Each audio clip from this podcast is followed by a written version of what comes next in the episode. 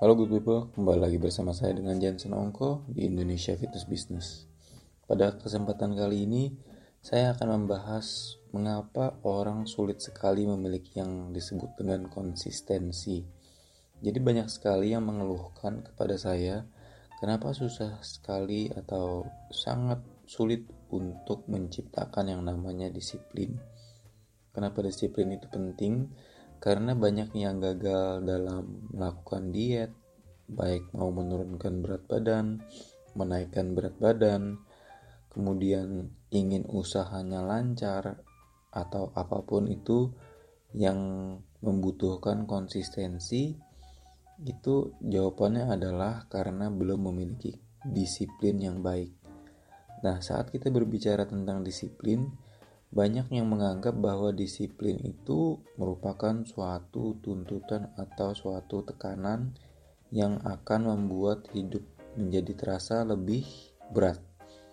Masih banyak yang menganggap bahwa disiplin itu bukan ini ya, bukan hal yang baik.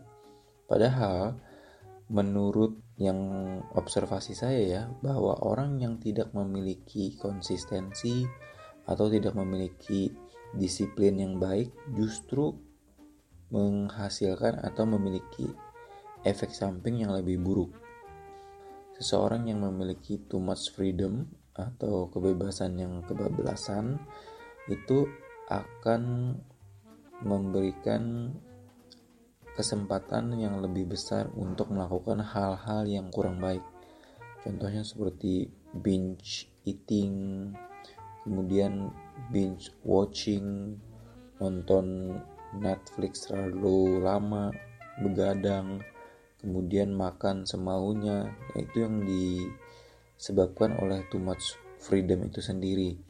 Sehingga disiplin atau konsisten konsisten merupakan part of disiplinnya. Itu adalah hal yang baik selama tujuannya juga baik. Mindset yang mengatakan disiplin itu buruk karena tidak pernah dijelaskan apa tujuan dari disiplin. Untuk menciptakan suatu konsistensi, itu dibutuhkan pemahaman yang baik akan tujuan dari hasil dari disiplin itu sendiri. Maksudnya adalah untuk menjadi seseorang yang konsisten atau memiliki disiplin yang baik, itu kita harus tahu dulu kita berada di titik yang mana dan tujuannya mengarah ke mana. Dengan begitu, ada yang disebut dengan inner drive atau motivasi dari dari dalam diri sendiri yang di mana ingin mencapai suatu titik melalui disiplin. Dengan pemahaman yang baik seperti ini, maka disiplin tidak akan terasa berat dan untuk belajar konsisten juga tidak terasa berat. Untuk memulai menjadi seseorang yang konsisten tidak perlu dilakukan dalam langkah yang besar atau memulainya dengan sesuatu yang sulit atau banyak tetapi untuk menciptakan konsistensi dapat dilakukan dengan small habit atau uh, perilaku-perilaku uh, yang tidak terasa berat untuk dilakukan misalnya ingin memulai hidup sehat itu tidak perlu dengan langsung mengganti pola makan dan menambah jumlah olahraga tidak perlu. Tetapi bisa dimulai dengan menambahkan sayur minum air lebih banyak itu adalah beberapa langkah yang di mana tidak terlalu berat untuk dilakukan. Apabila dengan dimulai dengan hal-hal kecil seperti ini maka untuk menjadi lebih konsisten dalam melakukan hal-hal besar itu akan semakin mudah. Ada istilah mengatakan lama-lama menjadi bukit ya.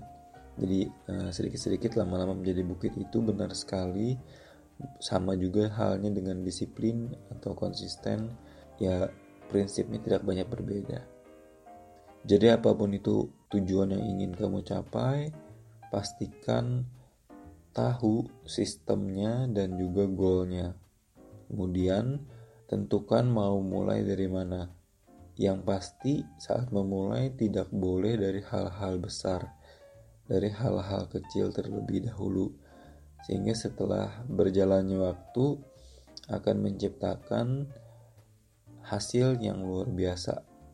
Nah, berbicara tentang konsistensi itu sendiri, konsisten sebenarnya tergantung dari seberapa besar kemauan kita sebagai makhluk yang makhluk sosial ya.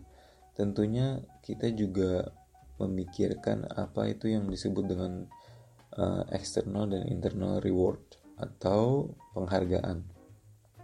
Internal reward artinya kita melakukan sesuatu yang akan memberikan penghargaan atau rasa kebanggaan atau rasa lega terhadap apa yang akan kita capai.